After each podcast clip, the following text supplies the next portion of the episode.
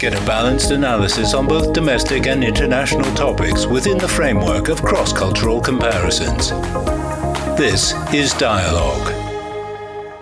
Hello and welcome to Dialogue. Temu, an online shopping site owned by Chinese e-commerce company P D D Holdings, has garnered a lot of attention this year. Aiming to enable everyone to shop like a billionaire, Temu offers heavily discounted goods with direct shipping service.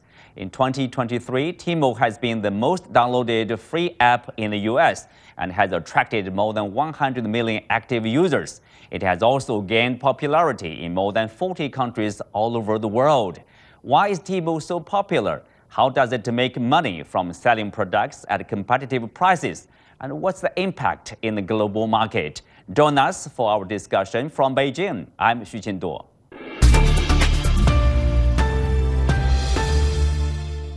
Joining me are Gary Mo, the general partner of G I F Ventures, Annie Tai, entrepreneur at Speedway Scientific, Pascal Coppens, author on Chinese innovation, and Anthony Chan, former chief economist for J P Morgan Chase. Welcome to Dialogue. Uh, so, Annie, I will start with you. You know, tell us uh, what is Temu? You know, where did it start? So, Temu is the American side of the the P D D business, so Pinduoduo. And recently it came up in the U S and has phenomenal success. It's a shopping app. It's competing against Amazon. And we've seen phenomenal e-commerce uh, performance from this company. Gary, how different is it from Pinduoduo? I mean, for Chinese uh, viewers here, probably they are, yeah, most of them are probably familiar with the P D D. But uh, the overseas performance or overseas function of uh, Temu, uh, is that kind of similar? Yeah, I mean, I think that the app looks very different, obviously, but a lot of the techniques and sales features of what you can see in Pinduoduo, obviously it's not going to deliver as fast, but everything from the sales promotion to the mini games to the selection of items is basically uh, very, very, very similar in many ways. But again, like the viral features are, I think, what makes the, the U S app so interesting and so kind of innovative um, at the moment. Pascal, you know, obviously the the app is having global, I mean, globally being felt, uh, not only in the U S, but also in some European countries, in, like Japan, South Korea, et cetera. So what do you make of it? I mean, you are also on the Chinese innovation. Is this something about innovation here? Well, it's definitely about innovation, but it's more about business innovation uh, than product innovation in itself. And, and this is quite new for the e-commerce world in, in the West. Uh, many people just wonder, where did it come from? Suddenly, out of nowhere, we see Temu. But the reality is that this consumer to manufacturing concept, uh, which is basically a fully managed marketplace that they've created between the factory and the end user. So the factory is almost shipping directly to the end user using Temu platform, and they take care of everything. And that is quite new as, as a business model, to have all that in one. And, and this is kind of what makes it quite unique. Well, Annie, you know, it is a particularly, uh, I guess uh, we can say so, you know, popular in the U S. Uh, but in the U S, in the market, we already have the e-commerce giants like uh, Amazon and eBay. I mean, how different is Temu from, say, Amazon here? I would say that Temu offers, you know, a shopping experience that's very familiar to Chinese users, but very, very different from the U S. Um, Amazon is a marketplace style um, business that's everything from the user experience to the types of products that are shown and how the algorithm works is fundamentally different from how Chinese shopping works. So, you know, Chinese shopping, the reality is, you know, Chinese e-com has been ahead of, you know, most of the world for many years now, maybe at least for the past, you know, five years. So bringing what is very familiar and to Chinese shoppers, to American users, has been quite innovative. It feels very different. Um, the interface fundamentally feels like it's optimizing for something else. And I think the product variety is very different. Amazon has tons of variety, but when you're working directly with the suppliers, with the manufacturers, with the supply chain, I think the level of, uh, you know, product variety and the difference between American platforms that already exist becomes more stark. Gary, you know, one uh, spokesperson of uh, Temu said to the media not long ago, quote, uh, we've reinvented the online shopping experience to be more interactive and engaging, drawing inspiration from some aspects of uh, physical retail. This new approach has been well received by consumers globally, playing a significant role in our growing popularity. So it's about, uh, let's say, being different. It's about also uh, being innovative here. Yeah, definitely. So I would say that P D D did, and therefore, you know, Temu did, is take the, from a business standpoint, the approach of what social media in, in the social media space in the U S and took that philosophy to e-commerce, meaning what does Amazon want to do? Amazon wants you to buy you know, quality products at you know, affordable prices as much as possible, but there's also premium stuff. At this very moment, the way Temu does its business in the U S is it honestly doesn't care all that much about profitability. It's doing everything it can to increase user base as much as possible, even if it has to take a loss. Now, that's one piece. Now, the second piece is to turn e-commerce not from just something where if I need something, I go to the store to buy it, but it's turning shopping into an entertainment experience. Same way, if you go to a shopping mall, sometimes if you just are bored or you want to go on a date or you want to hang out with friends, you go to the mall and you have an experience there, even if you don't buy anything. Again, as I mentioned before, with the app, there's things like mini games. There's things you can play that don't cause you to spend money, but the whole idea is to get your attention on the app long enough because they trust if you're on the app long enough, you're going to spend money. And furthermore, there's a campaign push for people that are social media creators on TikTok, Facebook, Instagram, otherwise, about, oh, you know, I'm taking the Temu challenge about like putting that outfit together or building a computer. And it's creating the entire shopping experience into a lot of what's very hot these days, which is turning shopping into viral content on social media. Well, Pascal, just as uh, Gary said, um, if uh, that's the case, that's the like the style, business style of uh, Temu. Is that copyable? You know, can other companies copy this practice and just make it their own and then become as competitive as Temu?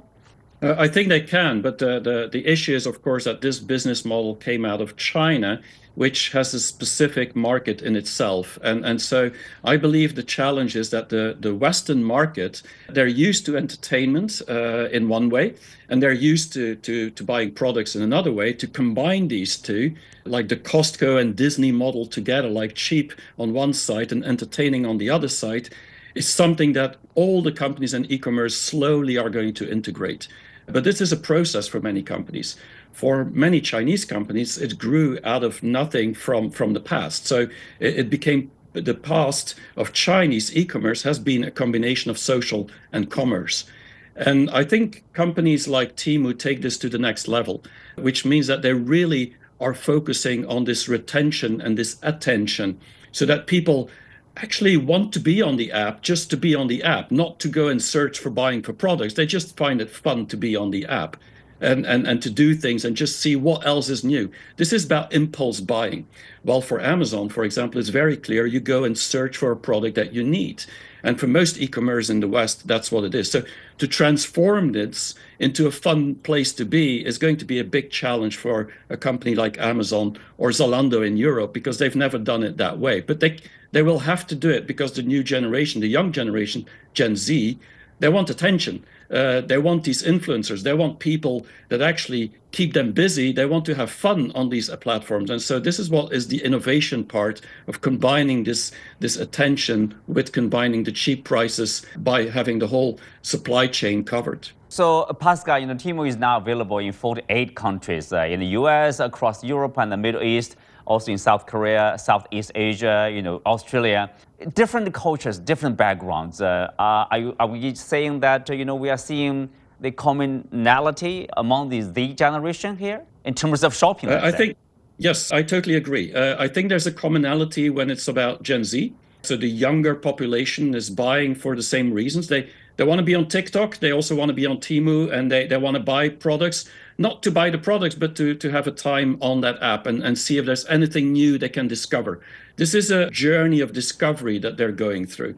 It's not about just, I want this and I go there. So there's a similarity. On the other hand, cheap products is is not something that is culturally binding, binding, which means that it doesn't matter which culture you're from, which country you're from, there's always people that want to buy cheaper products in certain regions. And specifically with all the challenges we've had outside China with the inflation, specifically in Europe and in the U S, people want to buy cheaper or better value products, you could say. But I think there's also one other aspect of Temu which is very interesting. It's the practicality of the products. I mean, many of these products available there is just very practical things that you need in your household or in your business. And, and this is very Chinese in the way of, of addressing needs or solving a problem that, that is, is needed for households or for businesses. And we in the West, we have learned to deal with brands, not so much with practical problems yet. And, and Temu is coming out with all these practical things, which a lot of people want to buy, and this is going cross cultures. Annie, you know, almost like a slogan uh, for Temu, they say they want to enable everyone to buy, to shop like a billionaire, you know, only the cheapest sells. Uh, so how, how do they manage, you know, to sell products or services at such a competitive price? Uh, you earlier talked about, you know, probably direct from from the platform to the shoppers or from the factories to the shoppers, uh, reducing the, the procedures or making it easier? Yeah, I, I think one thing that I believe Gary mentioned earlier was that, um, you know, the way the platform is designed is more for entertainment. So that's a that's a stark difference from how, um, especially in the U S, how many apps are currently designed. And for a Western audience, that's that's quite novel. I think there's probably a, a second component to this as well. Um, of course, the prices of cheap, of course, that by itself will allow you to feel like a billionaire when shopping. But at the same time, you know, China is the world's biggest product innovation lab. In a sense, there's so many users that already exist in China. There's such a vast presence of social media. So um, apps like Xiaohongshu are so significant in China and um, allow consumers or sorry, allow manufacturers to product test much more quickly. So once you have products that are you know, tested by so many people in China and are proven in their ability to attract consumers to be useful, I think transferring that to um, Western markets like the U S then becomes, you know, a, almost like a copy-paste success. It just makes sense for the product that already succeeded in one place to succeed elsewhere too. Let's have a short break. We'll be back right after this. Ever wondered what's actually going on in Africa through the perspective of an African? How are things really going between China and Africa? What's the narrative of this relationship? Well, get a perspective with China-Africa Talk. Hear from African diplomats, entrepreneurs, academics, Chinese natives, and more. Get on our wavelength every week to find out what's real with China Africa Talk. Find us on your favorite podcast. We'll see you there.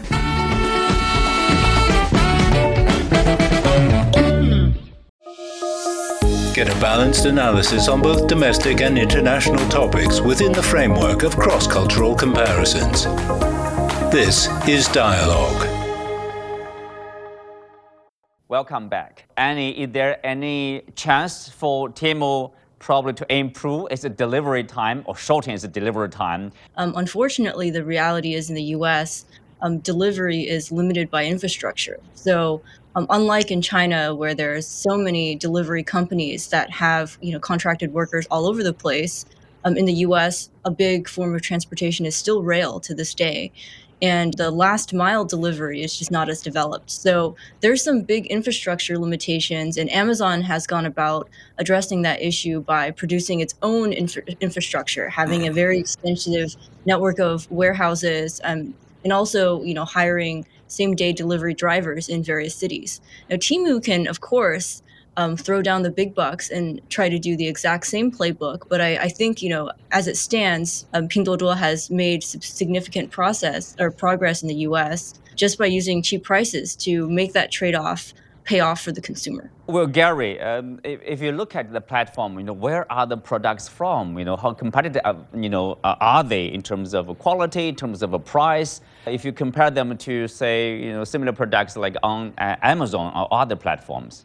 Yeah, so I think that going back to Pascal's point, with the type of things that you can buy on that app, it's not like you have the exact same inventory with like Amazon, right? For example, I'm not going to buy Apple iPhone on there. But those practical things like coat hangers for my closet, a mirror for a bathroom, things like that that are pretty standardized, where it's very clear to most consumers that the brand doesn't always really matter that much. I would say one, if, from my own personal experience, the, the quality feels about equivalent.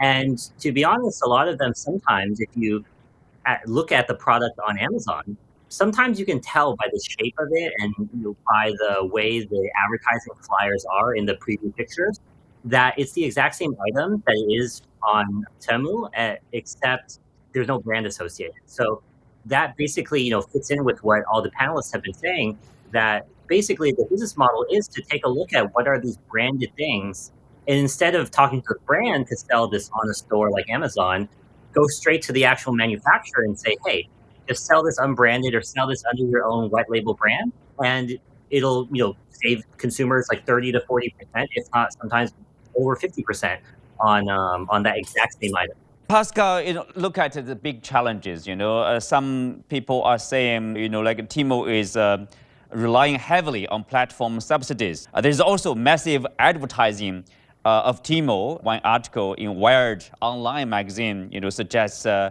uh, such a model is probably not that sustainable. How much do we know, you know, whether this business model is uh, successful, will be sustainable?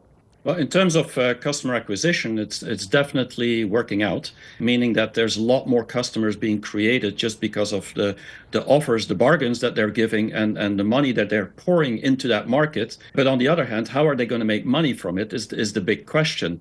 And I think in, in social media, it's very common that it takes years before there's a business model coming out. Look at Amazon, for example. In the past, they didn't have Amazon Cloud, and now they're making lots of money with the clouds that they're offering to the whole world. Temu could do the same thing. Once they have a lot of, of, of customers that are buying and online, online and constantly on the app, they need to find new business models and new innovation that actually creates demand within that customer base that they have.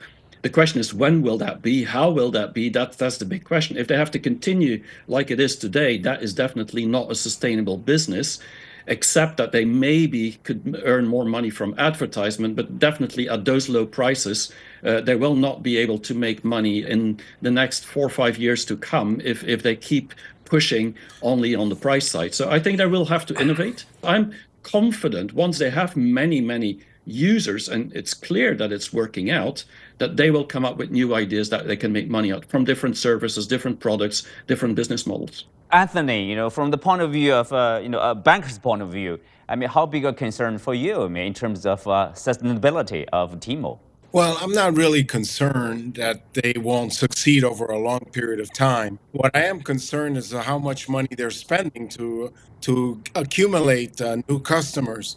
We know that in the United States, a lot of people, the referral process said if you somehow can generate more customers, the individual gets free merchandise. They're buying future business. That is temporary, but to the extent that they build a platform, as Pascal has mentioned, they would be able to gain profitability. But over the near term, there would be a lot of losses as they build their client base. And it's going to be a bit tricky to transition from building the business to making money and becoming profitable. I think they will succeed, but it will not be easy. Well, Annie, if you look at the um, P D D, you know, Pinduoduo here in China, uh, if uh, I mean Pinduoduo is any reference, I know its a capital uh, market capitalization is already larger than Alibaba, which used to be the largest e-commerce platform in China. Does that give people any idea that, uh, you know, the future of Temu might be kind of similar to P D D here? Yeah, I think it's it's certainly possible. Um, it's it's worth saying that, you know, when Amazon developed itself and when, you know, Alibaba started out, they'd only done it for the very first time. I think for, you know, Temu, this would be the second time they're deploying the same business model or a very similar business model. So I think, you know, having been successful once, that already increases the likelihood that it becomes a blowout success a second time. And um, I, I think also, I think Temu maybe has, you know, a higher cultural E Q over time, you know, as, as throughout the course of development. Um, I know they have a team in the U S Um, that's native to the ground, um, comprised of people who are bilingual and very cross-cultural. So, you know, having that additional advantage over maybe predecessors is also a significant advantage and a difference, because AliExpress, I think, is also, you know, Alibaba's platform in the U S, also very successful, but certainly doesn't have the same level of virality and consumer attraction that Temu has had so far. Well, of course, you know, with this uh, you know, popularity rising, Gary, you know, probably there are also risks, for example, I mean, political risks, I guess, you know, simply because uh, in a sense, it seems to be uh, like this, you know, it's a Chinese company. It's a Chinese-owned company here by P D D Holdings, of course, uh, you know, like one U S state has already banned the use of uh, Temu from government devices uh, within that state, along with uh, TikTok, ByteDance, WeChat, and Telegram. Do you think Temu will face uh, you know, more difficulties in other states in the U S? I think certainly that's a great question, especially in coming into the new year in twenty twenty-four because of the election season. It's guaranteed that you know China will continue to be a part of the political discussion that you know both sides, uh, the Democrats and Republicans, will uh, put up there as a topic, and then, which obviously will then cause the issue of Chinese product, Chinese app safety to come to a discussion point. And naturally, of course, like with something as successful, and you can see it all over American social media as Temu, it will very much you know be under the spotlight, and I, I would say there's a high likelihood that it will. You'll face similar types of pressures even in other states as well. Well, Pascal, do you see any, I mean, risk in terms of politics, in terms of, uh, I don't know, security maybe, that may justify any further like ban in other states in the U S uh, for an app like, uh, like Temu? Yeah, I definitely foresee uh, that uh, this is going to extend to just one state. I, I, I live in Europe, and I've talked to a few journalists just recently, and the first question that comes up is, what is Temu doing with all that data? And and is that data staying inside uh, the, the Europe? Is it staying inside uh, China? Is it going to go to the Chinese Uh, Communist Party or the Communist Party of China? That's the questions that journalists are asking these days in Europe. So it's clear that the media and the politicians have put their idea that this is a potential national security risk. Specifically, when you look at the U S, I mean, there, of course, that's where the Amazon and the big players are in terms of e-commerce. For me, it's more market protection than it's national security risk. But the question is who will frame it and who will talk about it. And and just like like uh, the panelists mentioned, I mean, in an election year, it's it's all going to be about China and, and what we're going to do with that. And so this could backfire a lot on, on Temu in the next year to come. Now, it is a little bit different from TikTok, where TikTok, for example, is also used by politicians to actually promote themselves through towards voters. You can't use Temu in the same way to promote yourself as a as a candidate to for the election. Uh, so I think it's more about products, and so the data is maybe less sensitive in a way what people buy than what people say and do on on the social media app. But it's going to be looked at it in the same way. So I see definitely data and privacy being a big uh, challenge for for Temu. But also the environmental issues, I see an issue, and also jobs. Uh, and that means, yeah, if everything comes from China, it's going to take away jobs from the U S factories.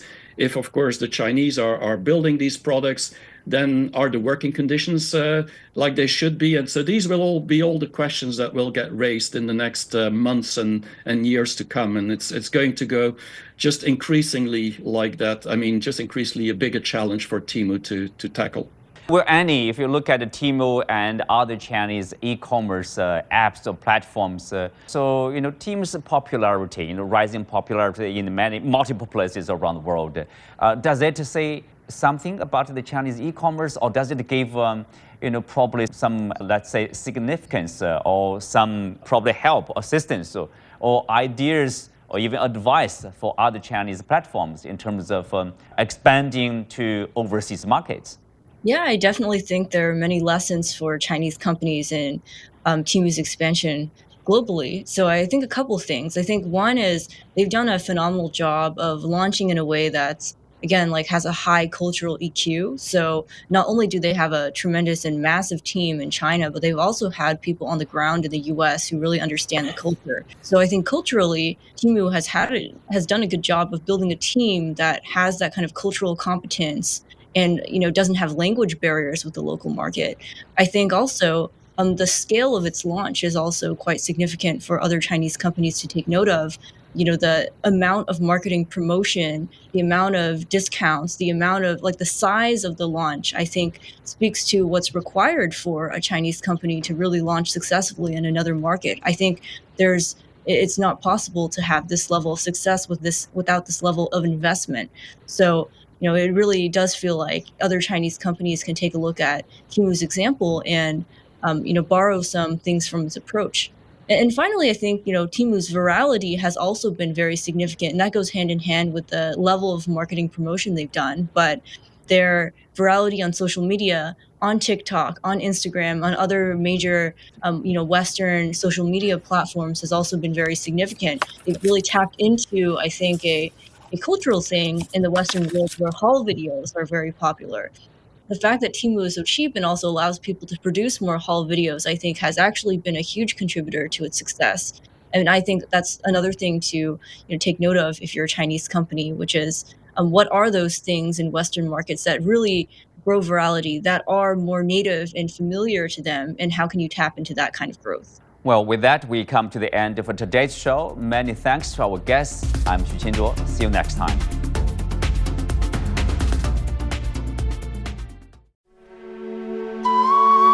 With a history of five thousand years, it's no surprise that China has created a fabulous treasury of folk tales. Once a year, on the seventh day of the seventh month, all the magpies fly up to heaven and form a bridge.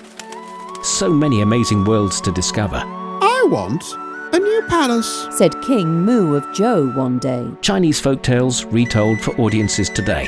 Will, will you marry me? He asked. And with little hesitation, she said, yes. five thousand years of amazing Chinese folk tales. My father must not go to war. Someone must take his place. You'll find Chinese Folk Tales Season three, wherever you discover your favorite podcasts.